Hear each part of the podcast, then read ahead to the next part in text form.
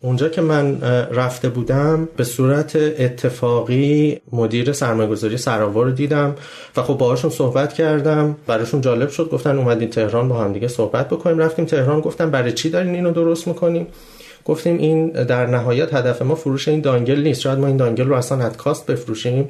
ایرادای ماشین مردم که درآمد بعد می‌تونیم بهشون قطعی با این پلتفرم ای کامرس قطعی و گفتن ای شما پلتفرم e-commerce قطعه یدکی داریم. گفتیم آره گفتم خب ما هم که تو کار e-commerce بیایم با دیجیکالا ما حدود یک سال هفتاد خورده ای version business plan رو با دیجیکالا بالا پایین کردیم و term sheet رو آره برای ما فرستادند ولی یه سری provision ها و یه سری شرایط خاصی بود که برای ما خب خیلی مهم بود. اون داستانای خورده ریزای سمت نمی‌دونم دیاگ و میاگ و فلان و ایناتون رو شما باید بزنین کنار.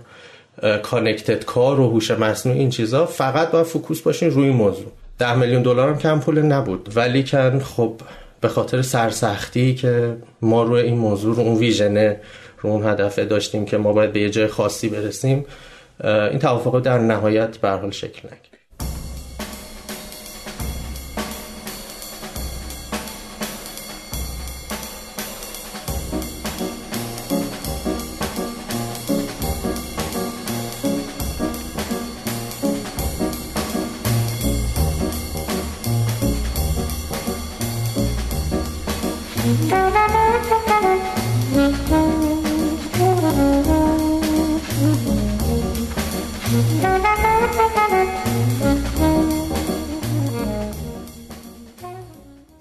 همه خوش اومدین به 28 این قسمت از فصل 3 پادکست ده صبح پادکستی در خصوص مدیریت کارآفرینی و استارتاپ ها.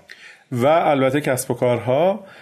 من میسم زرگرپور هستم و دوستم که این قسمت رو شروع کرد امید اخوان. ما در فصل سه پادکست ده صبح درباره داستانهای فراز و نشیب کارآفرینان صحبت می‌کنیم و این قسمت در خدمت کی بودیم امید جان؟ خب تو این قسمت با آقای سعید سهامی صحبت کردیم که سعید حداقل فکر می‌کنم می‌تونیم بگیم سه تا کسب و کار مختلف رو راه اندازی کرده در واقع نیلی کار نیلی پارت و موبیکار که یکیش حالا خیلی business سنتی و واردات و پخش و فروش و خدمات پس از فروش و اینا بوده و یکیش e-commerce فروش قطعات بوده و آخریش فکر می‌کنم جز معدود استارتاپ هایی هست که به معنای واقعی می‌تونیم high-tech بهش بگیم که شامل سخت افزار و داده و نمی‌دونم هوش مصنوعی و کلی کارهای عجیب غریب می‌کنه در زمینه خودرو و جالبه اینقدر این استارتاپ پیچیده است که حالا دوستان شنونده وقتی که ماجره تحصیلات سعید رو بشنوند در قسمت اول من از سعید می‌پرسم که آقا چی شد که مثلا از این شروع کردی رسیدی به این اونو ادامه دادی؟ سعید تو قسمت دوم گفت ببین این کار انقدر بزرگه که ستای اینا رو می‌خواست و من آره. واقعا متقاعد شدم. خیلی جالب بود. این قسمت یه نکته خیلی جالب دیگه که برای من داشت اون ماجرای سرمایه گذاری پیشنهاد سرمایه گذاری که شد بهشون از طرف دیجیکالا و نپذیرفتن این پیشنهاد که تصمیم شجاعانه و جالبی بود برای من خیلی جالب بود و خیلی تو ذهنم پررنگ بود. آره یه پیشنهاد ده میلیون دلاری چندین سال پیش بود که خب خیلی رقم بزرگی بود اون موقع. و اصلا خیلی به سعید آدم خاصیه. یعنی حالا این سه تا رشته خیلی بی ربط در سه تا کشور مختلف خونده. فکر می‌کنم در تمام قاره ها غیر از آفریقا زندگی کرده. یعنی آسیا بوده الان نیوزیلند کانادا بوده انگلیس بوده ایران هم که بدیهن بوده. و داستان در واقع راه اندازی این کارها رو میگه. اصلا یک کسب و کار خانوادگی داشتن کارخونه داشتن اینا تصمیم می‌گیره که اون تو نره کار خودش رو را بندازه. خیلی قسمت جذابی راه خودش رو رفته همیشه. آره. راه خودش رو رفته و یک نفری خیلی یادگیری سری داشته. خیلی به نظرم از لحاظ توسعه فردی خیلی جذاب بود. و خب تو این قسمت اینها رو میگه دو تا از کسب و کارهای اولیش رو در واقع تعریف می‌کنه و کسب و کار فعلی که موبیکار باشه رو تو قسمت بعد میگه. حدود نصف قسمت راجع موبیکار رو چه اتفاقی افتاده الان کجا هستن صحبت می‌کنه و نصفه دومش هم مثل همیشه راجع به توسعه فردی و چالشهایی که خورده بود تیم سازی مدیریت دورکاری جالبه که مثلا سعید عمده سال رو خارج از ایرانه و در واقع داره این business رو به صورت دورکار میچرخونه. واقعا خیلی موفق. خیلی موفقه آره جا داره. ما حالا الان وسط کرونا هی بحث داریم با شرکت یه جلسه ساده مشاوره رو اصرار دارن که حضوری باشه remote انجام نمیدن. واقعا خوبه بشنون که یک business به این high-tech ی رو چجوری سعید داره واقعا به صورت دورکار از یک کشور دیگه مدیریت می‌کنه فکر می‌کنم من امید اینو بگم. پیشنهاد می‌کنم دوستان این قسمتی که شنیدن قسمت دوم رو هم حتما بشنون. مخصوصا اون تیکه‌ای که راجع به اون فلسفه whole training ش صحبت کرد. برای من که خیلی جذاب بود و آه. خیلی فوق بود که یه آدمی چی شکلی می‌تونه با این همه مشغله اینقدر چیز بلد باشه و اینقدر چیز چیز میز یاد گرفته باشه. به اون سرعت از فنی و برنامه نویسی تا در واقع مدیریت marketing و فروش و مدیریت تیم و این آره، خیلی عالی بود. خب گوش بدیم به صحبت های سعید.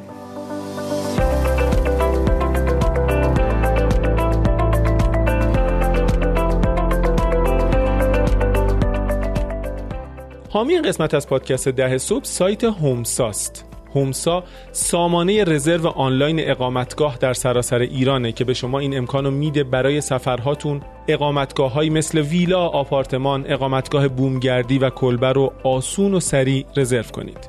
علاوه بر این یه تیم پشتیبانی خوب، نظرات کاربران سایت و امکان چت آنلاین با میزبان خیالتون رو راحت می‌کنه.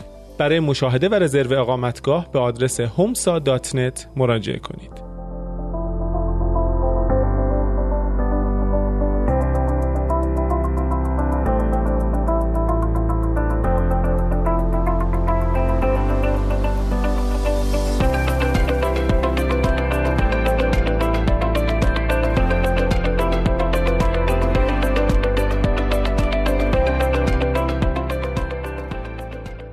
اگه از اپلیکیشن کست باکس برای شنیدن پادکست های ما استفاده می‌کنین و الان یا در آینده یا وقتی دیدین که notification قسمت های جدید براتون نمیاد یا اگر میرین تو کانال پادکست ده صبح توی کست باکس می‌بینید قسمت های آخر اونجا وجود نداره این به خاطر اختلالی هست که هر چند وقت یه بار توی کست باکس به وجود میاد و در واقع یه bug ی داره که یک کانال جدید می‌سازه و اعضا رو نمی‌بره به کانال جدید که حالا ما باشون مکاتبه اینام کردیم چندین بار و این اتفاق برای نه تنها ما برای یک سری از پادکست های فارسی افتاده میفته و خواهد افتاد.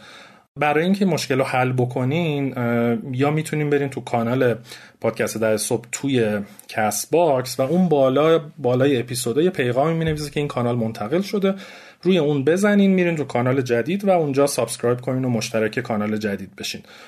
راه راحتتر شاید این باشه که ده صبح رو توی کست باکس جستجو بکنین و اون اولین کانالی که در واقع برای ده صبح میاد کانال جدید هست و برین تو اونو subscribe کنین و مشترکش بشین. بیادتون هم باشه که همیشه که مثلا شک کردین قسمت جدید اومده نیومده اینا می‌تونین به وبسایت ما برین. ما قسمت ها هر وقت منتشر میشن روی وبسایتمون هم میذاریمشون. و اگه میگم یه وقت شک کردین اینا و خب آخرین لینک و کانال جدید کست باکس و همه چی هم تو وبسایت ما همیشه update هست. اگه هم سوالی یا مشکلی چیزی بود از طریق وبسایت از طریق social های ما هر جا که راحت تر بودین با ما تماس بگیرین و کمک می‌کنیم مشکل حل بشه.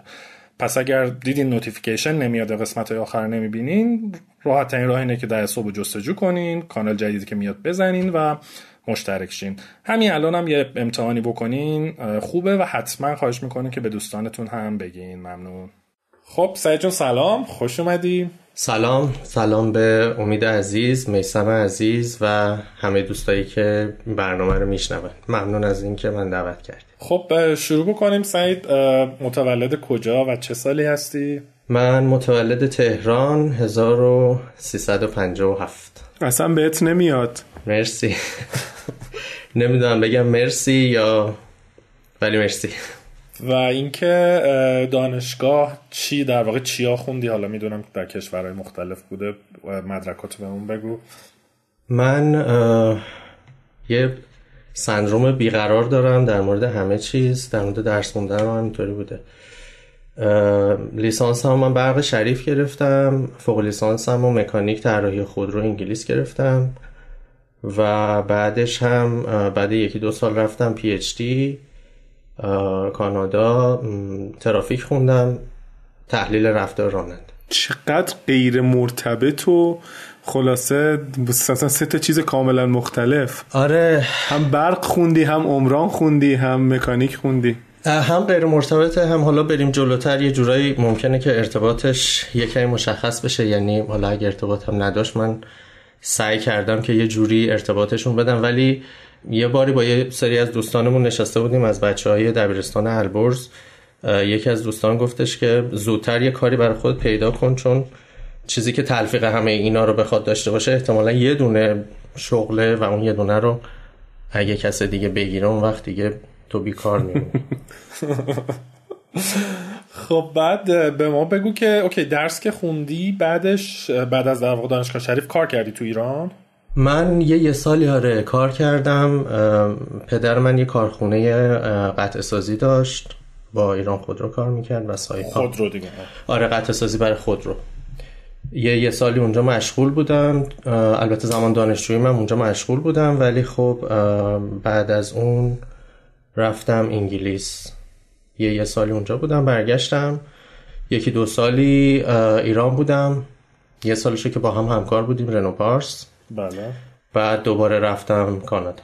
بعد چی شد که مثلا رفتی کانادا؟ در واقع انگلیس که کار نکردی دیگه فوقتو گرفتی برگشتی ولی بعد چی شد؟ کانادا رفتی؟ من که از شریف رفتم انگلیس یه خب تغییر نوع متدولوژی دانشگاه و نحوه درس دادن و کورس ها اینها خیلی برام جالب بود و خب این داستانی که چی شد من رفتم اونجا من یکم با شهر و بست برای توضیح. یه روزی فکر می‌کنم دو ماه گذشته بود از شروع course ها من به اون course director مون رئیس اون کسی که course رو اداره می‌کرد که supervisor خود من بود ایمیل زدم گفتم آقا اینا چیه؟ چرا انقدر درس ساده است؟ یعنی نه فکر می‌کردم اون موقع چیزی که انتگرال کروی و نمی‌دونم مدل برق شریف نیست درس نیست. اونم گفتش که director این course منم من تصمیم می‌گیرم شما لطفا دخالت نکن. بعد من خیلی به یه جورایی برخورد که این داره به من یه همچین feedback ی میده. خب قاعدتا اون هم بهش برخورده بود. من این حرف رو زده بودم. همون موقع من نشستم search کردن و دیدم یه course ی خیلی جالب در زمینه Intelligent Transportation توی دانشگاه UBC کانادا. و یه استاد راهنمایی بود که با research اش و با تحقیقاتش یه مقداری احساس کردم رزونانس می‌کنم. یه ایمیل همون شب واسش دادم گفتم که من می‌خوام بیام اونجا و اصلا دنبال این بودم که وسط کار ول کنم. یعنی هنوز ژانویه نشده بود. من سپتامبر شروع کرده بودم. ترم اولمونم هنوز به وسطش نرسیده بود. ایمیل زدم و همون شب به من جواب داد گفت بیا من اصلا بورسم به تو میدم. ولی بعد حالا من اون شرایط رو نگه داشتم اون ادمیشنی که داشتم اصطلاحا. و اپلیکیشن من هم همینطوری بود. یعنی خیلی اینطوری نبودش که من تحقیقات بسیار زیادی کردم و دنبال رشته های متفاوتی بودم و اینها. یه ارتباط اولیه شکل گرفت و گفتش که بیا اینجا و ولی بعد که من رفتم اون استادی که داشتم استاد عربی بود. بعد یه پروژه تو عربستان سعودی خورد بهش رفت. من اصلا افتادم با یه کس دیگه ای بعد تز پیشتیم شد روانشناسی. در زمینه لرنینگ و یادگیری و روانشناسی و اینا شد که اصلا کلا مسیر کاری یه مقدار زیادی هم عوض شد. بعد یه سوالی چرا مثلا خب پدرت کارخونه داشتن اینا خب خیلی هم میرن تو اون business خانوادگی رو شروع می‌کنن کار کردن و ممکن بود تو مثلا در واقع اصطلاحا take over کنی مدیر عاملش اینا چی شد که یه سال کار کردی و دیگه نرفتی توی اون business؟ واقعیتش اینه که احساس می‌کردم میرم و بر میگردم و اینم شد که برگشتم.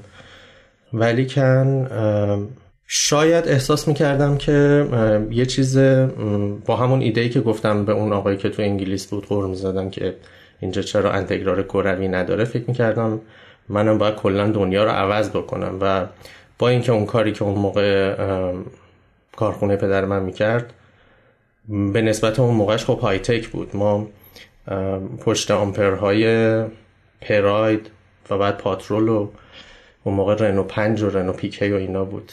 اونا رو تولید می‌کردن. یعنی مثلا تولید قالپاق نبود. یه قطعه بودش که خب خیلی های تک بود. خیلی هم من یادم 110 20 تا دونه قالب خیلی ریز و حتی از لحاظ مکانیکی از لحاظ الکترونیکی اینا پیشته بود. ولی من پیش خودم فکر می‌کردم که اون ایدئالیستی که آدم توی اون موقع داره شاید باید کارهای خیلی جدی تری رو من بکنم. شاید دلیلش این بود. خیلی بهش فکر نکردم چرا ولی الان که فکر می‌کنم شاید به این خاطر. اون business هنوز هست سعید جان؟ نه اون business خیلی به من کمک کرد. من خیلی چیزها یاد گرفتم. در حقیقت چیزی به نام استارتاپ اون موقع وجود نداشت دیگه. یعنی حداقل به مفهوم کلمه امروزش. و توی اون فضا من خیلی فرصت این رو پیدا کردم که خیلی چیزها رو یاد گرفتم.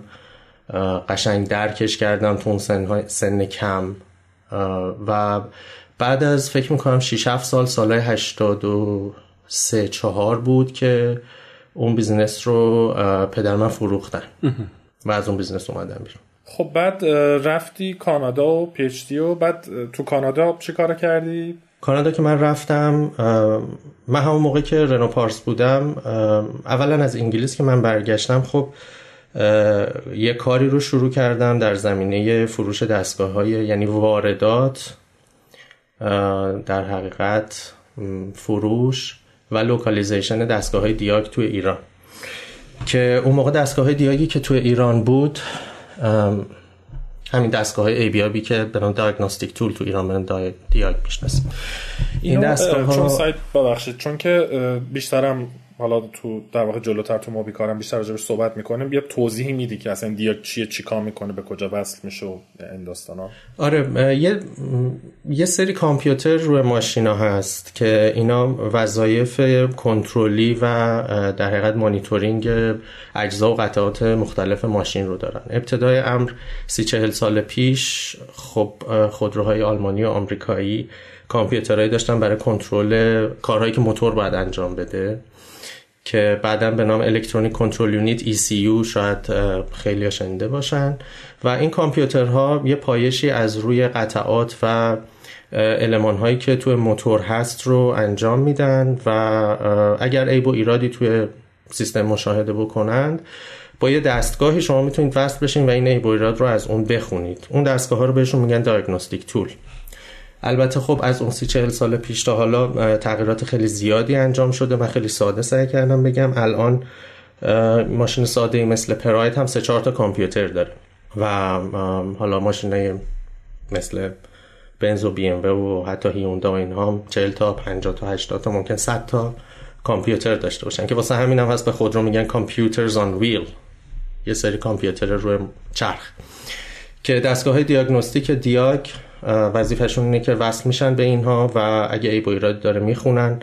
دیگه جدیدن اتفاقات زیادتری هم توشون میافته. setting ها programming عملگرها خوندن سنسورها نمایششون و و و کارهای بسیار زیادی رو روی کامپیوتر خود روی شما انجام کامپیوترهای خود روی شما انجام. این حالا من می‌دونم داری سعی می‌کنی یه چیز خیلی پیچیده خیلی ساده بگی ولی کامپیوتر وقتی میگی دقیقا منظور چیه اینجا؟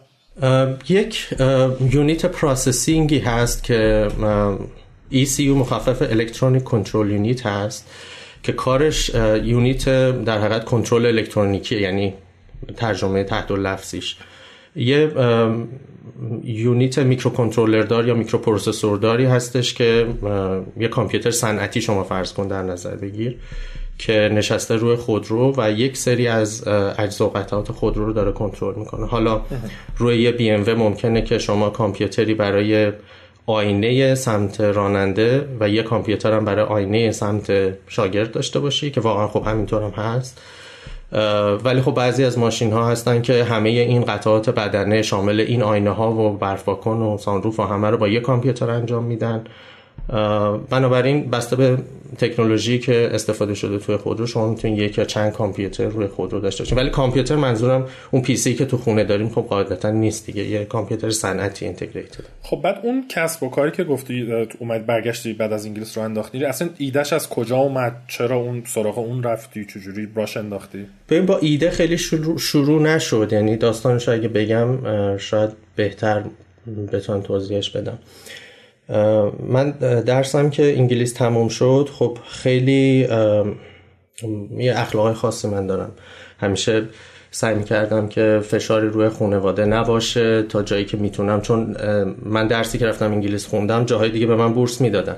ولی انگلیس چون من رشتم رو عوض کرده بودم به من گفتن بهت بورس نمیدیم و قبولم نمیشه یعنی به من گفتن بیا. ولی کن خب پاس کردنت با خودت و خدا دیگه. برای اینکه تو می‌خوای یه فوق لیسانس مکانیک رو نه ماهه بخونی چون انگلیس هم عملا نه ماه هست. سه ماه هم تزتو می‌نویسی. و شما نه ترمودینامیک خوندی نه نمی‌دونم استاتیک خوندی هیچ کدوم اینا رو نخوندی. حالا می‌خوای بیا بشین اینجا نه ماه هم فوق لیسانس مکانیک بگیر که من بلند شدم رفتم اونجا. حالا می‌خوام این رو بگم که همیشه سعی کردم که خیلی مقتصدانه این کار رو بکنم به خاطر اینکه هزینه‌های دانشگاه رو هم خانواده داشتن می‌دادن. و هیچ کاری نمی‌کردم. یعنی رسما فقط تو خونه بودم و درس میخوندم. وقتی که کارم تموم شد و درسم تموم شد اونجا که اتفاقا شاگرد اول شدم. اونجا. آره به بالاترین معدل کلاس آوردم پدرم به من گفتش که خیلی بده که تو الان یک سال اونجا بودی می‌خوای برگردی حتی یه دونه شهر دیگه اونجا هم نرفتی ببینی. عجب. این هزار پوند رو بگیر به عنوان جایزه اینکه این درست تموم شده و حالا معدل خوبی هم آوردی و به هر علتی این رو برو و برو اسکاتلند رو ببین. من همون هزار پوند رو برشم یه دونه دستگاه دیاک خریدم و بازار اسکاتلند رو نرفتم و اومدم ایران. اون رو خریدم به خاطر اینکه توی یکی از سفرهایی که من ایران رفته بودم هم موقع که انگلیس درس میخوندم یه بار رفته بودم یه کارواشی توی خیابون پاسداران بود. دیدم یه دونه کامپیوتر روی یه دونه رک بزرگی و یه پی سی و اینا آورده بودن و وصل کرده بودن به یه ماشین. اون موقع تازه ماشین انژکتور اومده بود ایران سال 81 بود. و یه کامپیوتر تحت داسی بود و وصل می‌شد به این ماشینه و یه عالم اطلاعات داشت ازش می‌خوند و میامد می‌رفت. بعد مثلا خیلی بر من جذاب بود که این چیه که داره یه کاری می‌کنه که این همه اطلاعات داره از تو این ماشینه می‌خونه. خلاصه اونجا که رفتم یه دونه از این دستگاه خریدم که خب اون موقع این تحت ویندوز بود داست نبود بلوتوسی بود و خب اون دستگاهی که تو ایران بود فقط دو مدل ماشین انژکتوری پژو پارس و دو تا ECU پژو پارس رو داشت. این چند صد چند صد تا یا چند هزار تا کامپیوتر رو support می‌کرد خلاصه من اینو خریدم آوردم و یه پسر خاله من دارم یه دوستی داشت تو ایران خودرو کار می‌کرد. یه روز اومد به من گفتش که خبر داشت که من اینو خریدم که آقا تو کجایی که ایران خودرو داره دنبال یه همچین دستگاهی میگرده برای پژو 206 تو که این دستگاه رو داری بیا بریم اینو دمو کنیم. ما از همه جا بیخبر بدون این که اصلا شرایط کار کردن با این شرکت های بزرگ چجوریه و اینا اصلا می‌خوان از ما بگیرن نمی‌خوان بگیرن. خب دستگاه واقعا سر بود. قیمتش هم اون موقع اونا می‌گفتن دستگاه ایرانی 3 میلیون و یادم 300 هزار تومن. ما این دستگاه رو گفتیم 2 میلیون و 400 هزار تومن. و هنوزم 100 درصد هم برای ما سود داشت. چه سالیه سعید تقریبا؟ سال 80 و دو سه اینا بود. 17 18 سال پیش میشه. آره. بعد ما رفتیم اینو دمو کردیم و همه کارهایی که می‌خواستن بکنن گفتیم آره اینا رو می‌کنه تازه بیشتر هم می‌کنه. شما پژو 206 تون هنوز اینا رو نداره که این اینو داره 306 داره 307 داره 405 داره اینو داره اونو داره. اینا خیلی هم خوششون اومد. ولی بعد رفتن قرارداد با یه شرکت ایرانی بستن با یه قیمت خیلی بالاتری و اسپک پایینتری و اینها. بعد من اصلا یه جوری گفتم که من باید یه کاری کنم که با خودم یه جوری انگار مسابقه گذاشتم یا لجبازی بود یا هر چیزی. گفتم من اینو تو ایران جا میندازم. و بعد با همون شروع کردم و خدمتت ارز کنم که رفتم جلو و یه چند ماهی هم خودم بالا سر کار بودم. بعد دیگه رفتم کانادا و دیگه کم کم شروع شد و کم کم این مشتری مشتری بعدی رو معرفی کردن. دیگه الان 16 17 سالم هستش که این کار رو داریم انجام. خب پس اونو در واقع تنهایی را انداختی و یه مقدار روش کار کردی و اینا. چرا ولش کردی؟ رفتی کانادا؟ چرا مثلا ادامه ندادی اونو؟ یه جورایی من آدمیم که همه چی با هم می‌خوام گفتم که اینو را میندازم ببینم چه جوری میشه. یه نفر هم پرسنل گرفتم و گفتم که تنها در صورت حقوق داری که بتونی حداقل یه دونم در ماه بفروشی. یادم اون موقع حقوقش 150 هزار تومن بود که اگر میفروختی 150 تومن هر یه دونم اضافه بفروشی 150 هزار تومن دیگه میگیر ولی اگه چی نفروشی چیزی نداره. نمایندگی رو دیگه گرفتم و گفتم میرم اونجا دیگه بالاخره درسمو می‌خونم کارم ادامه میدم. اینم هست. اگه خوب شد برمیگردم. که دیگه اتفاقا خوبم شد. البته اولش بد شد. یه جوری شده چون تو من محل شرکت پدرم رو آدرس می‌دادم برای این کارم.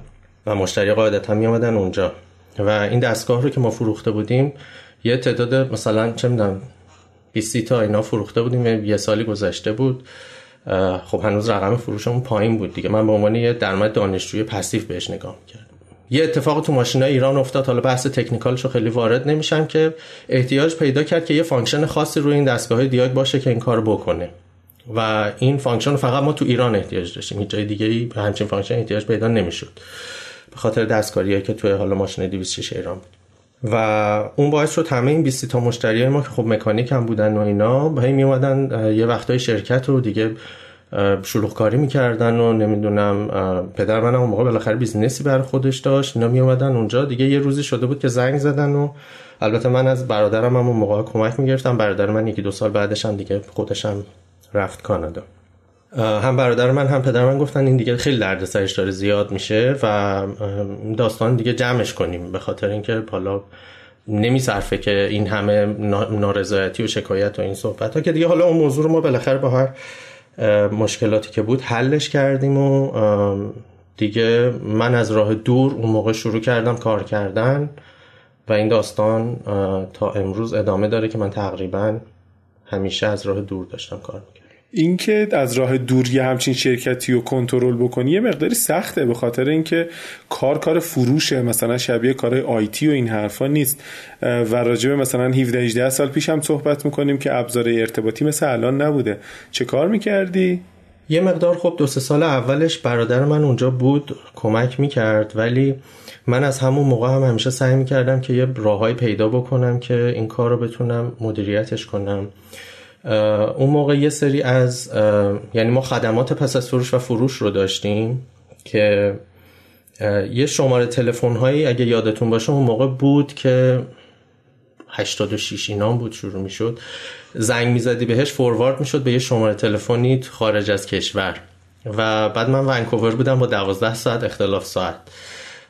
کار هم می‌کردم. یعنی من اونجا علاوه بر اینکه دانشجو بودم کارم می‌کردم. چهار روز در هفته من هشت صبح تا 6 و هفته بعد از سر کار بودم. دانشگاه می‌رفتم تزم می نوشتم یه ساعت دو صبح هم تلفن هم زنگ می‌خورد و باید جواب مشتری رو می‌دادم. و مشتری سوال داشت. بیشتر بحث های خدماتی بود. یعنی میگفتش من الان اومدم بالا سر این ماشین کلیدش این کدش پریده. من باید چی کار کنم؟ و من خب باید ساعت سه صبح مثلا از خواب بلند می‌شدم بهش کمک کنم یا اینکه از خواب که بلند نمی‌شدم. من معمولا تا سه بیدار بودم.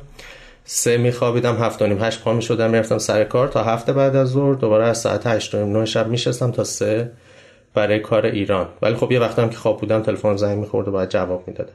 از اون موقع سعی می‌کردم که یه روش اینجوری انتخاب بکنم ولی خب کم کم که کار رفت جلو سعی کردم که بحث تیم رو که احتمالا حالا بعد از این خواهیم کرد یه سری افرادی رو دور خودم داشته باشم که اینا واقعا دلشون برای بیزینس به اندازه خود من بسوزه. و پیدا کردن این آدم خیلی خیلی سخته خیلی زمان بره. ولی خب من هم خوششانس بودم هم خیلی تلاش کردم که بتونم یه همچین آدمای دور خودم داشته باشم.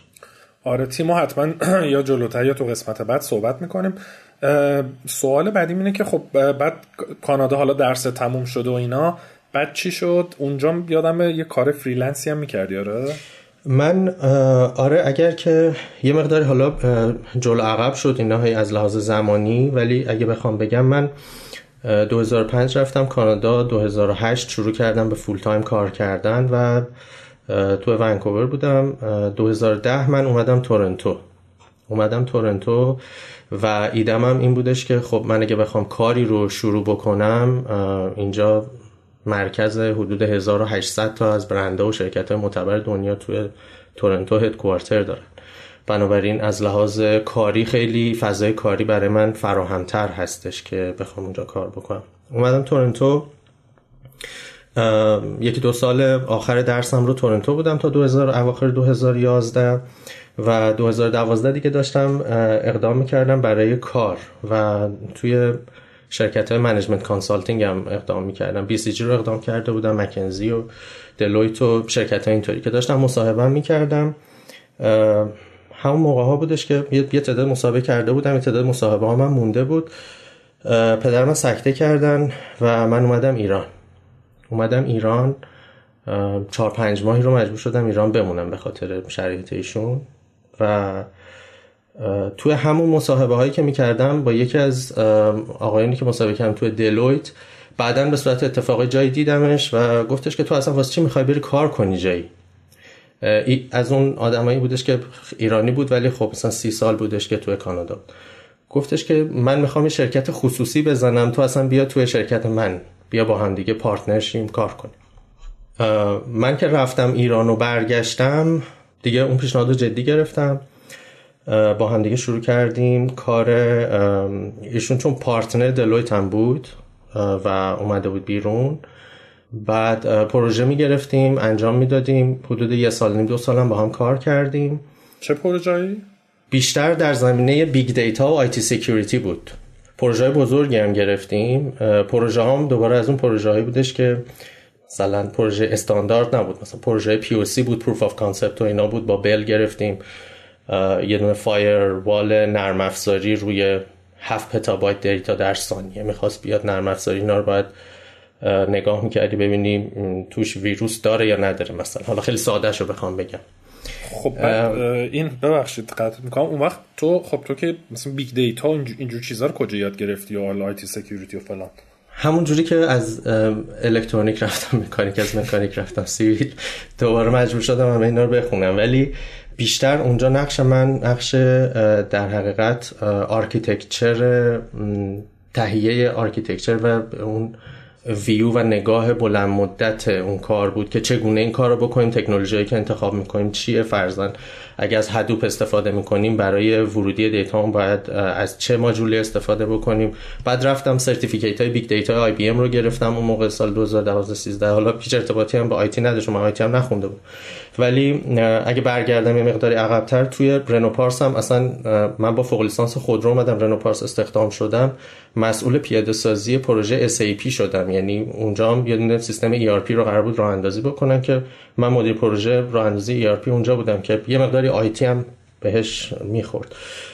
خلاصه من یه دو سالی اونجا با اون دوستمون اونجا کار کردیم و من طی اون زمان یه ایده هم داشتم به نام Gap Crunch که ما بیایم یه تقویم مجانی بدیم به business های مثل سلمونیا دندون پزشکی ها همه اینا که وقت میدن و از این تقویمشون استفاده کنیم. هر جایی که gap توی این هست اینا رو ما برداریم یه marketplace درست کنیم offer بدیم به مردم. خب ایدهش خیلی خوب بود دیگه. شما به عنوان دندون پزشکی سلمونی اگه ساعت دو تا چهارت خالی حاضری که شاید با سی درصد تخفیف اون دو تا چهار تا خالی نذاری پرش بکنیم. که اونجا بودش که یه مقداری اپلیکیشن آی رو درست کردیم وبش رو درست کردیم اندرویدش رو درست کردیم همه این کارا رو کردیم و اینها. رانش هم کردیم چند تا مشتری هم من توی تورنتو برای اون گرفتم. چند تا آرایشگاه بودن یکی دوتا دندون پزشکی صحبت کردیم. ولی خب هزینه های اونجا من دنبال اینوستور اینها هم خیلی نرفتم. ولی هزینه ها اونجا خب خیلی بالاتره. من دو تا اینترن که اونجا داشتم کار می‌کردم ماهی 4 5 هزار دلار باید می‌دادم.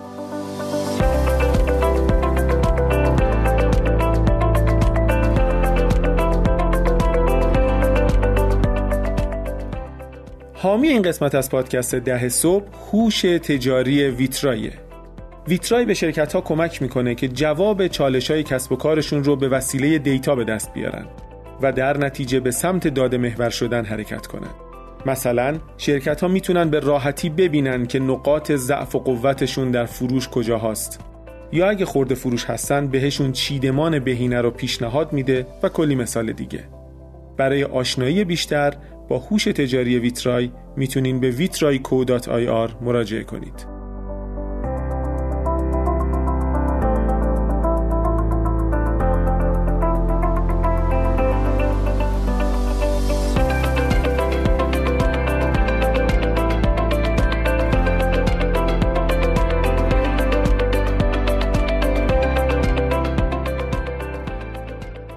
اونجا سراغ اینوستور هم من نرفتم به خاطر اینکه دیگه سالهایی بودش که داستان برجام و اینها شروع شده بود و بیزینس ایران من هم خب خیلی داشت دیگه اون سالها خوب کار می‌کرد و من تصمیم گرفتم که کلا با توجه به هزینه فایده ای که توی ایران هست اونور سرمایه گذاری بیشتری نکنم و بیام ایران. از سال 2015 دیگه focus کاری من بیشتر ایران شد. یعنی کمتر من اون سمت رو نگاه بهش داشتم. همونطور که گفتم سالهای قبلش هم دنبال کارهای consulting بودم هم دنبال کارهای اینکه برم جای استخدام بشم و یک مسیر شغلی بر خودم بسازم. ولی دیگه 2015 هم با توجه به شرایطی که توی ایران پیش اومد و هم business خودم تصمیم گرفتم که نیرو و انرژی بیشتری بذارم. برای کارهایی که توی ایران شروع کرده بودم و همینطور از راه دور داشت میومد البته در ادامه هم از راه دور بود ولی بیشتر وقتم رو گذاشتم و بیشتر هم ایران میومدم اون گپ کرانچ چه شد؟ ولش کردین کلا. گپ کرانچ رو جالبه. پیش خودم فکر کردم چون ما با مکانیکا کار می‌کردیم دیگه. اون دستگاه های دیاگمون رو ما تا اون موقع به چند هزار تا مکانیک داده بودیم و یه بیس خوبی از مکانیکا داشتیم. من پیش خودم فکر کردم که اون چیزی که درست کردیم رو خب بیاریم به عنوان یه سیستم رزرواسیون تعمیرگاهی توی ایران استفاده کنیم. برای من البته هزینه نداشت که این کار رو بکنم ولی از لحاظ business ی خب یه خیال خام بود چون که ما تو ایران دندون پزشکی هم وقتی ساعت 6 بهمون وقت میده تا 8 نیم شب شما نشسته اونجا هنوز نرفتید. اینکه مکانیکی رو بخوای هماهنگ بکنی که رأس شیشه رو اونجا باشی که تعویض روغنی بکنی حداقل تو اون سال خیلی معنی نمی‌داد. ضمن اینکه شما مثل هر business marketplace دیگه هر دو طرف رو باید قانع بکنی که هم مکانیک تقویمش رو پر کنه هم آدم بیاری که اونجا چیز کنن. یه مقداری رفتم سمت اون business ولی خب یه اتفاقایی افتاد که پیشنهادهای investment از سراوا و دیجیکالا اینا ما داشتیم. من یه مقدار اونها رو متوقف کردم on hold کردم که دیگه هنوز اون پروژه park هست. در ادامه صحبت بهت میگم که هدفمون vision مون و mission مون چی هست. ولی که نه commercialize ش نکردیم. بعد یه چیزی هم بپرسم. تو خب تو این ببین مثلا تو قبل از اینکه بری کانادا خب میگی این business رو راه انداختی و دیدی okay آروم آروم business رفت جلو. نمیترسیدی که خیلی بالا سرش نباشی یا خیلی مثلا روش invest نکنی سرمایه گذاری نکنین و رقبا بیان بگیرن بازار رو عقب بیفتین اینا. یا اصلا بین برین. ببین یه واقعیتی که هست اینه که من خیلی عادت دارم به business هایی که entry barrier ش و مانع ورودش اصطلاحا بالا باشه. خیلی دوست ندارم و دنبال نیستم که business هایی رو انجام بدم که راحت کس دیگه بتونه انجامش بده و یعنی خلاصه business دو تا چیز دیگه. یکی اون intellectual property است دارایی معنوی توه و یکی دیگه هم operation ته یه business هایی مثل اسنپ مثل دیجیکالا operation خیلی خیلی سنگینی دارن و اون ایده که خیلی همون دیدیم یکی میاد میگه آقا یه دونه وبسایت مثل دیجیکالا واسه من درست می‌کنی. خب اون از لحاظ technical ی ممکنه بشه درستش کرد اون operation ه که جون اون business ه. من بیشتر علاقم به سمت اون business هایی بوده که operation توش نقش به هر حال مهمی داره ولی کمتر داشته و entry barrier ش بالاست. به خاطر همین نگرانی رو اون نداشتم. چجوری می‌تونی اعتماد بکنی؟ یعنی در حالت عادی آدم business ی که بالای سرشه مثلا خیلی چیزا از زیر دستش رد میشه. حالا business ی که بالای سرش نباشی هر چقدر که تیم خوب داشته باشی با این فاصله زمانی و اینا. مسلما ممکنه بهینه نباشه ولی یعنی اگر که شما خودت اونجا باشی از business ت صد واحد نتیجه می‌گیری. ولی اگه نباشی یه مقداری ازش کم میشه. این یه مقدار رو میشه کمی با انرژی گذاشتن بیشتر حلش کرد. و کمی هم اینه که شما یه چیزایی رو از دست میدی یه چیزای دیگه رو به دست میاری دیگه. یعنی به هر حال من ایدم همیشه اینطوری بوده که یه business ی رو را میندازم می‌ذارم مثلا دست X و Y حاضرم که 60 درصد efficiency داشته باشه بهرهوری داشته باشه و خودم هم از اون 60 درصد 70 درصدش رو بگیرم. ولی زمانم کاملا باز باشه چون می‌دونم اون آدما روی اون business خاص دیگه دارن تلاش خودشون رو می‌کنن وقت و سرمایه و هزینه رو می‌ذارم روی یه کار دیگه و دو سه بار تا حالا این کار رو کردم. خیلی سخته پیدا کردن اون آدم ها ولی میگم هم خوششانس بودم هم نمی‌دونم دیگه چه چیزی غیر از خوششانسی به هر حال تلاشم زیاد کردم. خیلی وقتا من برای گرفتن نیروهای عادی بین 70 تا 100 نفر رو خودم شخصا مصاحبه می‌کنم. یعنی یه مهندس الکترونیک که می‌خوایم بگیریم من به طور متوسط 80 90 نفر رو شخصا مصاحبه می‌کنم. مصاحبه که بعضی وقتا یه ساعت یه ساعت و نیم طول می‌کشه. به خاطر اینکه هر کی میاد توی مجموعه من ترجیح میدم که یه جوری باشه که انگار که از خود مجموعه است.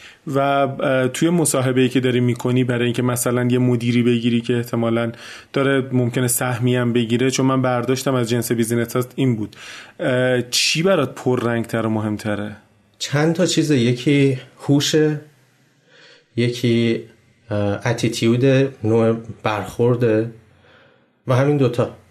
یعنی بقیه چیزا رو میشه یاد گرفت. یعنی شما اگه یه هوشی داشت یعنی طرف پاک دست باشه نمی‌دونم مثلا آدمی باشه اون که اون که دیگه بیسیکشه. آها. اون, اون که بیسیکشه. یعنی اون, اون رو باید احساس بکنم که می‌تونیم اون می‌تونم اون اعتماد رو بکنم. این خب خیلی مار برای من مهمه. یعنی اگه نگفتم به خاطر اینکه دیفالتشه. این سوالم بپرسم بعد فکر می‌کنم امید سوال داره. اون کالچره رو چه شکلی شکل میدی از راه دور؟ اون فرهنگی که مد نظرته که باید کار بکنه یا نه؟ تو میگی که من آدم درستش رو پیدا می‌کنم بعد اون آدمه میره فرهنگ رو شکل میده یا نه؟ مثلا فرهنگ رو از قبل بهش فکر کردی و آدمی که اصطلاحا کالچر فیتر رو سعی می‌کنی پیدا بکنی. یکی از چیزهایی که برای من مهمه موقعی که استخدام می‌کنم اینه که اگه فرزن یه نفر بگه که شما نهار میدین یا نمیدین مثلا. خب سوال این تیپی.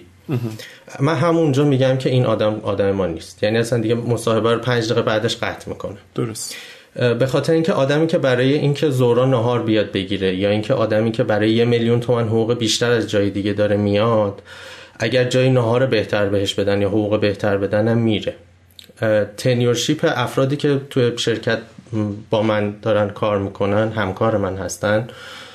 معمولا 5 6 8 تا 10 سال 11 سال الان ما با هم دیگه داریم کار می‌کنیم.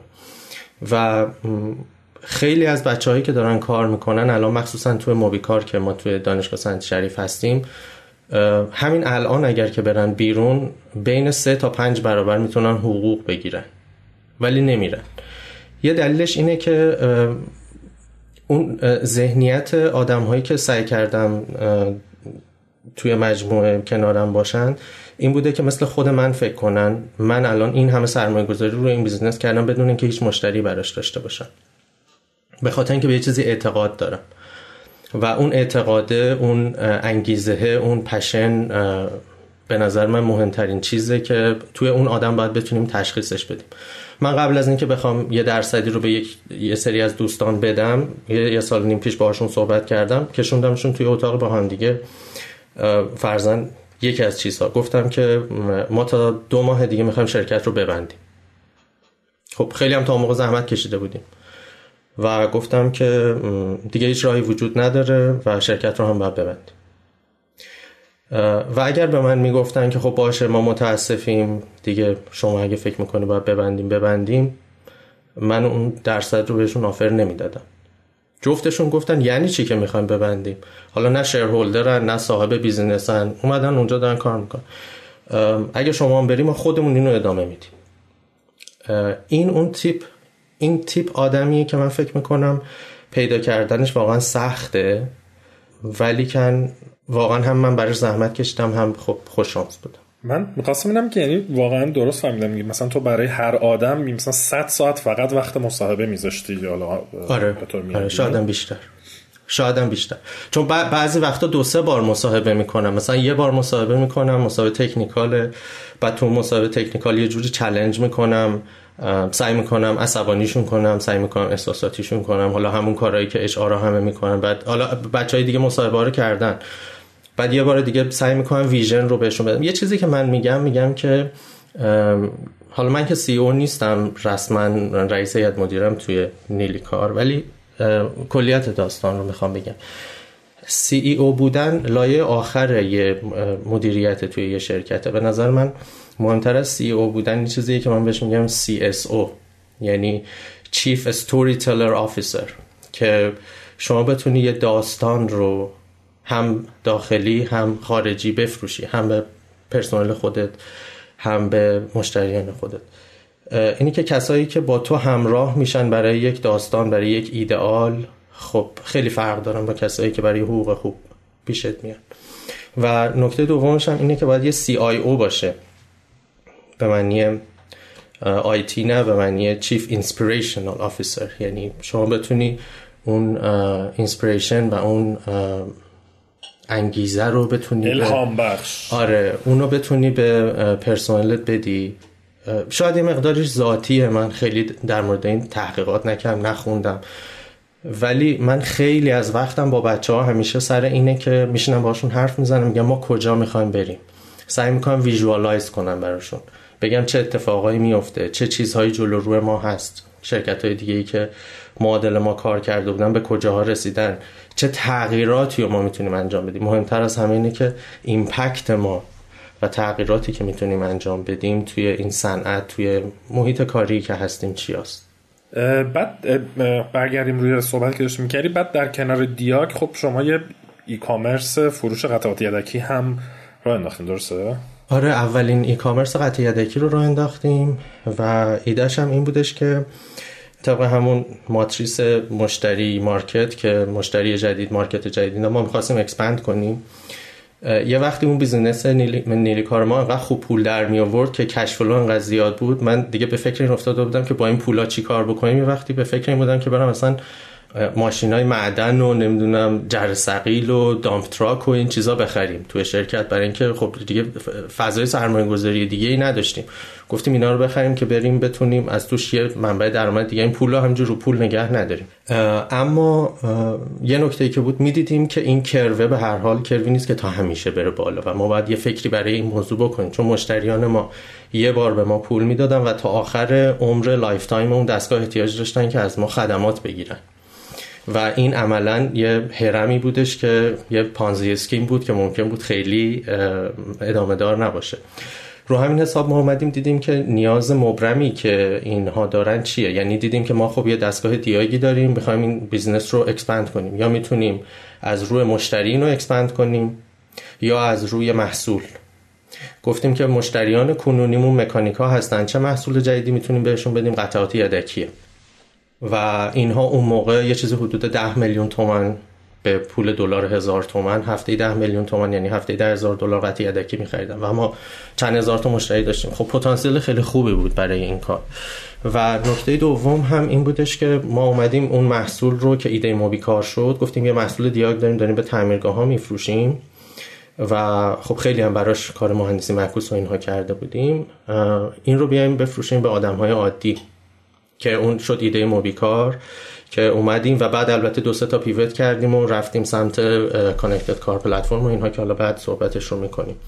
ولی آره اون قطع یدکی رو که خواستیم شروع کنیم گفتیم که حالا با یه ایده نو شروع کنیم و اومدیم به جای اینکه مدل مغازه داری این کار رو انجام بدیم یه ای کامرس زدیم و که البته هم فکر می‌کنم هم زود بود هم product market fit ش خیلی مناسب نبود. یعنی در نهایت که ما اون e-commerce رو زدیم اون هم, هم هزینه کردیم اون کار رو کردیم.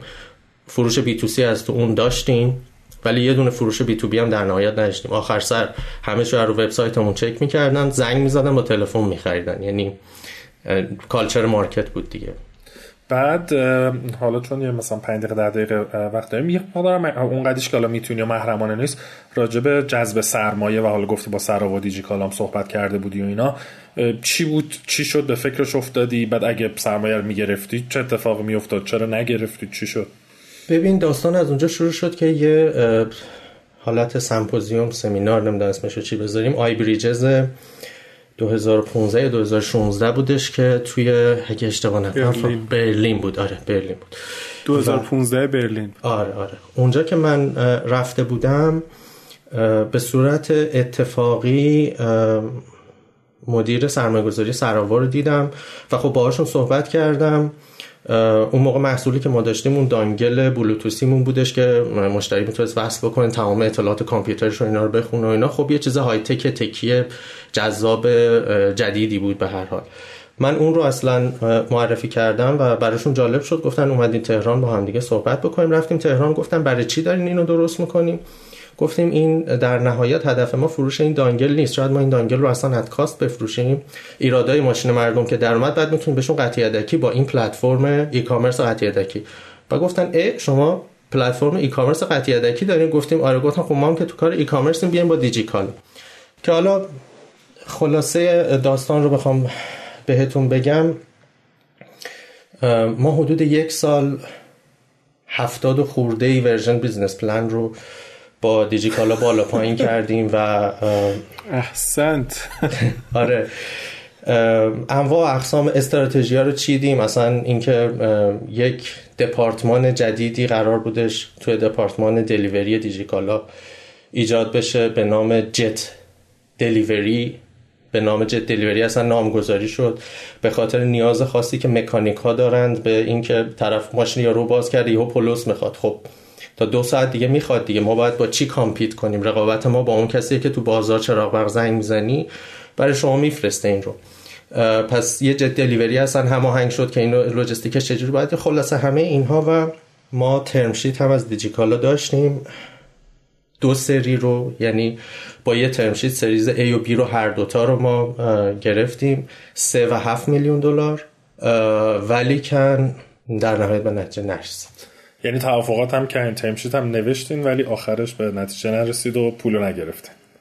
term sheet رو آره برای ما فرستادند ولی یه سری provision ها و یه سری شرایط خاصی بود که برای ما خب خیلی مهم بود. توی یکی از جلساتی که ما توی دیجیکالا داشتیم دیگه اون جلسات آخر بود یکی از دوستانی که توی سرآوا بودن گفتن آقا اون داستانای خورد ریزای سمت نمی‌دونم دیاگو میاگو فلان و ایناتون رو شما باید بزنین کنار. connected car و هوش مصنوعی این چیزا. فقط باید focus باشین روی موضوع. اگه این کارو می‌کنین اینجوری. ما گفتیم که ما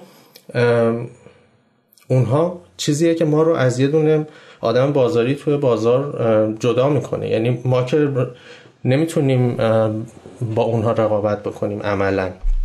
ما می‌خوایم تکنولوژی رو بیاریم تو این کار. و اونها هدف ما نیست اونها وسیله ماست که بتونیم این کار بیشتر بفروشیم. یه دیدگاهی بود. حالا اونها شرایطشون این بود که باید این رو بذارید کنار. ده میلیون دلار هم کم پول نبود. یعنی هنوز هم فکر می‌کنم پول زیادیه. بله.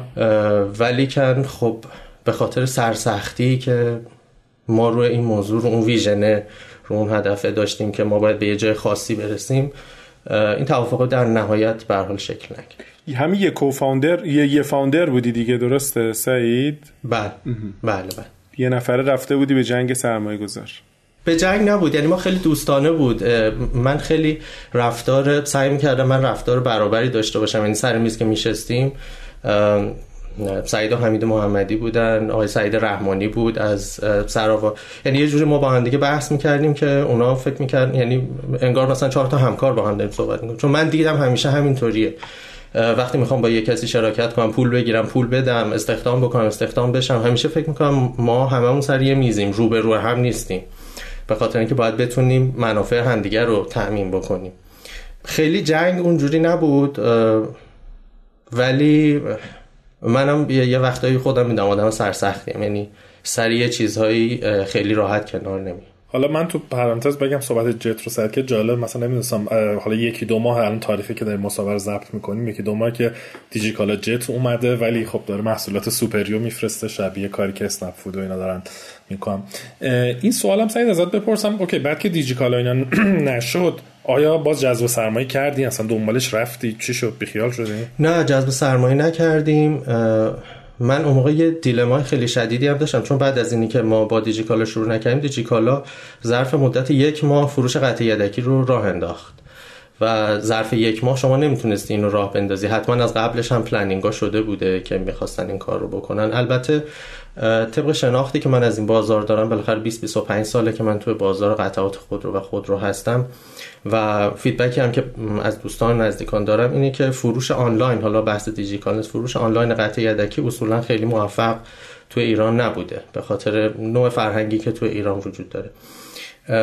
من اون موقع یه option خیلی سخت داشتم. این بودش که بیام و بگم که حالا که سرمایه گذاری نکردید و خودتون هم رو انداختیم من می‌خوام بیام وایسم اونم با توجه به روحیه خیلی سرسخت جنگجویانه که خودم دارم اینی که من هم می‌خوام بیام رقابت بکنم. یعنی که نه بگم که خب من core competency م اینجا نیست و من میرم سراغ چیز دیگه و اونجا شد که ما یه pivot خیلی مهمی کردیم که واقعا تمام نیرومون رو که تا موقع شاید مثلا سی درصد رو گذاشته بودیم روی e-commerce قطعه یدکی تمام نیرومون رو دیگه focus کردیم گذاشتیم روی بحث connected car و تبدیل کردن اون dongle مون به یک پلتفرم خودرو متصل که از سخت افزار شروع میشه تا infrastructure data server همه اون چیزای دیگه. چون احساس کردم اونجا core competency من نیست. اون نوع business یه که خیلی operation داره و هر لحظه که بالا سرش نباشی یه کس دیگه ای امروز دیجیکالاس فردا یه کس دیگه می‌تونه بیاد take over کنه. و اونجا پیوت خیلی مهم اتفاق افتاد و یه تصمیم خیلی مهمی بود که من غرورم اصطلاحا قورت بدم بره پایین و بگم که نه من نمی جنگم اینجا من قرار نیست با کسی بجنگم. این بیزینس شما می‌خواید مال شما. و من اصلا میرم سمت دیگه. توی این ایام کانادا بودی یا نه؟ زمانی که این مذاکرات انجام بیشتر ایران بود. بیشتر ایران بود. بیشتر ایران بود. آره بیشتر ایران. از 2015 گفتم دیگه خیلی من بیشتر میمادم ایران. خیلی بیشتر که یعنی مثلا 6 تا 7 ماه من ایران بودم و بقیهش رو ایران نبود حالا ما راجبه در واقع موبیکار و این اینا فکر می‌کنم تو قسمت بعد اصلا با همین می‌تونیم شروع کنیم و راجب توسعه فردی و کلی سوالای دیگه دورکاری و غیره از سعید می‌خوام بپرسیم. فقط اینم بگو بعد سرنوشت این ای کامرس فروش قطعات چی شد؟ چون فکر می‌کنم فروشتون هم توی دوره های خیلی خوب بود ولی آخرش کم کم جمعش کردی نه؟ آره ما آپریشنش رو تقریبا از موقعی که دلار شروع کرد نوسان های خیلی عجیب غریب کردن حدود دو سال و نیم الان میشه. اتفاقی که افتاد این بودش که قیمت رو ما در لحظه از بازار می خریدیم و همون موقع ساپلای می کردیم به مشتریمون. بنابراین ما قیمت روز رو داشتیم. فرض کن که ما قیمت روغن رو می گرفتیم دبه مثلا 100 هزار تومن هاش سودمون رو میذاشتیم 100 هزار تومن میفروختیمش. اتفاقی که می افتاد این بودش که سی روز مثلا سی روز که زیاده ده روز پیشش قیمت روغن بوده 85 هزار تومن و خیلی تو انبارشون داشتن و زمان خواب قطعه دکه معمولا زیاده. طرف تو انبارش 85 تومن خریده بود حاضر بود 95 تومن هم بده. بنابراین مایی که می‌خواستیم این جنس رو بخریم و تأمین بکنیم به خاطر نوسان قیمت بسیار شدیدی که تو بازار بود یه مقدار دچار مشکل می‌شدیم. نکته دوم قطار تقلبی بود. برای خود ما تشخیص مثلا یه دونه لنت سانتافه تقلبی و اصل خود اوریجینال اویم هیون داشت واقعا برای ما سخت شده بود. و من یه نکته خیلی مهمی هیچ چیزی رو اگر که یاد نگرفته باشم این یه نکته یاد گرفتم که مهمترین چیز یه کاسب بالاخره استارتاپ هم شما کاسبی آخرش دیگه اعتبارته. و اصلا دوست نداشتم که در شرایطی که خودم هم بالا سر کار نیستم یه وقتی بیاد یه نفری اونجا نشسته یه جنسی رو بازار می‌گیره به عنوان قطع تقلبی و میفروشه به عنوان جنس اصل. و این به نام ما در میره. و به خاطر این چالش و اون چالش نوسان قیمت خیلی زیاد ما این operation متوقف کردیم. ولی برای من operation ش مهم نبود. ما ارتباط با supplier رو می‌خواستیم دانش supply chain رو این رو می‌خواستیم که به دست آوردیم. و همینطور اون پلتفرم e-commerce که از طریق API بتونیم بهش بزنیم قطعه معرفی کنیم search کنیم اینها رو داریم که حالا در ادامه به اون پلتفرم خودرو متصل رو می‌تونیم وصلش کنیم. در دوران اوج چند نفر بودین سعید؟ دوران اوج همین بیزینس. حدود 20 چهار پنج نفر. من یه وسواس خیلی خاصی روی تعداد آدما دارم. حالا امید داره میخنده. خیلی من وسواس روی موضوع دارم. ما شرکتی که با 6 نفر کار می‌کردیم ترنوورمون چهل درصد شاید بیشتر از متوسط شرکت هایی بودش که داشتن تو همین صنعت کار می‌کردن. تو همون business اولم رو میگم. و اونها به طور متوسط 80 نفر پرسنل داشتن. عجب. بسیار علی آره یه چیزی حتما تو قسمت بعد می‌خوام بپرسم. من سوال آخرم اینه که از لحاظ مثلا احساسی و اینا برها تو یه business ی رو آوردی بالا business ی که مثلا فقط ده میلیون دلار داشته فقط سرمایه جذب می‌کردی براش حالا کاری نداریم ارزشش چقدر زیاد می‌شده. و به حال زحمت هم کشیده بودی و همه چی گفتی غرورت هم دادی. چه حسی داشتی؟ چه جوری اوکی کردی با خودت؟ می‌دونی از به اون حسای بد غلبه کردن و پذیرفتن اینو. می‌دونی چه اتفاقی اینجا افتاد؟ خیلی سخته به ببین اگه من کارهای دیگه ای نداشتم که بخوام به اونها برم یعنی یه جورایی شاید خودم رو حواسم رو پرت کردم یا گول زدم یا حالا هر اسمی که می‌خوام بذارم گفتم من این انرژی رو قرار روی یه چیزی بذارم به که روی این بذارم رو اون یکی می‌ذارم. از اولش هم business قطعه برای من business جذابی نبود. نه اینکه حالا چون کار نکرده باشه الان بگم نه. به خاطر اینکه همونطور که اول صحبت هم, هم گفتم entry barrier ش خیلی بالا نیست. همونطور که بعدها خیلی وبسایت های دیگه اومدن خیلی هم بهتر از وبسایت ما شاید. ولی اون تیکه business به عنوان یکی از ابزارهایی بود که من هنوز اون ابزار رو دارم. هنوز اون وبسایت با اینکه ما روش operation ی نداریم ماهی 300 هزار تا کلیک داره می‌گیره. و من 300 هزار تا کلیک رو شما در نظر بگیم من بیش از همش هم از search میاد برای اینکه ما که جای تبلیغ ندادیم. من بیش از 10 20 میلیون record search قطعه یدکی دارم که الان می‌تونم sort کنم ببینم مردم دنبال چی میگردن. اصلا این خودش یه asset ه و اون وبسایت اونجا هست و من می‌دونم که در چه فصلی مردم بیشتر دنبال چه چیزی دارن میگردن. حتی اگه جنسم نفروخته باشم data ش به نظر من خودش ارزشمنده. سایت نیلی‌کار.com داره میگی؟ نیلی‌پارت.com نیلی‌پارت که الان دو سالم هست. هیچ اصلا آپدیتش هم نکردیم. قیمت هم همه چی ناموجوده. هیچی هم نداره. یعنی ولی خب رو SEO ش چون زیاد کار کرده بودیم هنوز روی یه سری از قطعات زیاد بالا میاد. بسیار خب خیلی هم عالی. ممنون سعی جان. خیلی برای منم جذاب بود. حتی با اینکه بعضی از داستانا رو از قبل می‌دونستم و حالا توی قسمت بعد راجع به موبیکا رو اینا هم حسابی صحبت می‌کنیم. خیلی ممنون. ممنون. ممنون. مرسی از شما.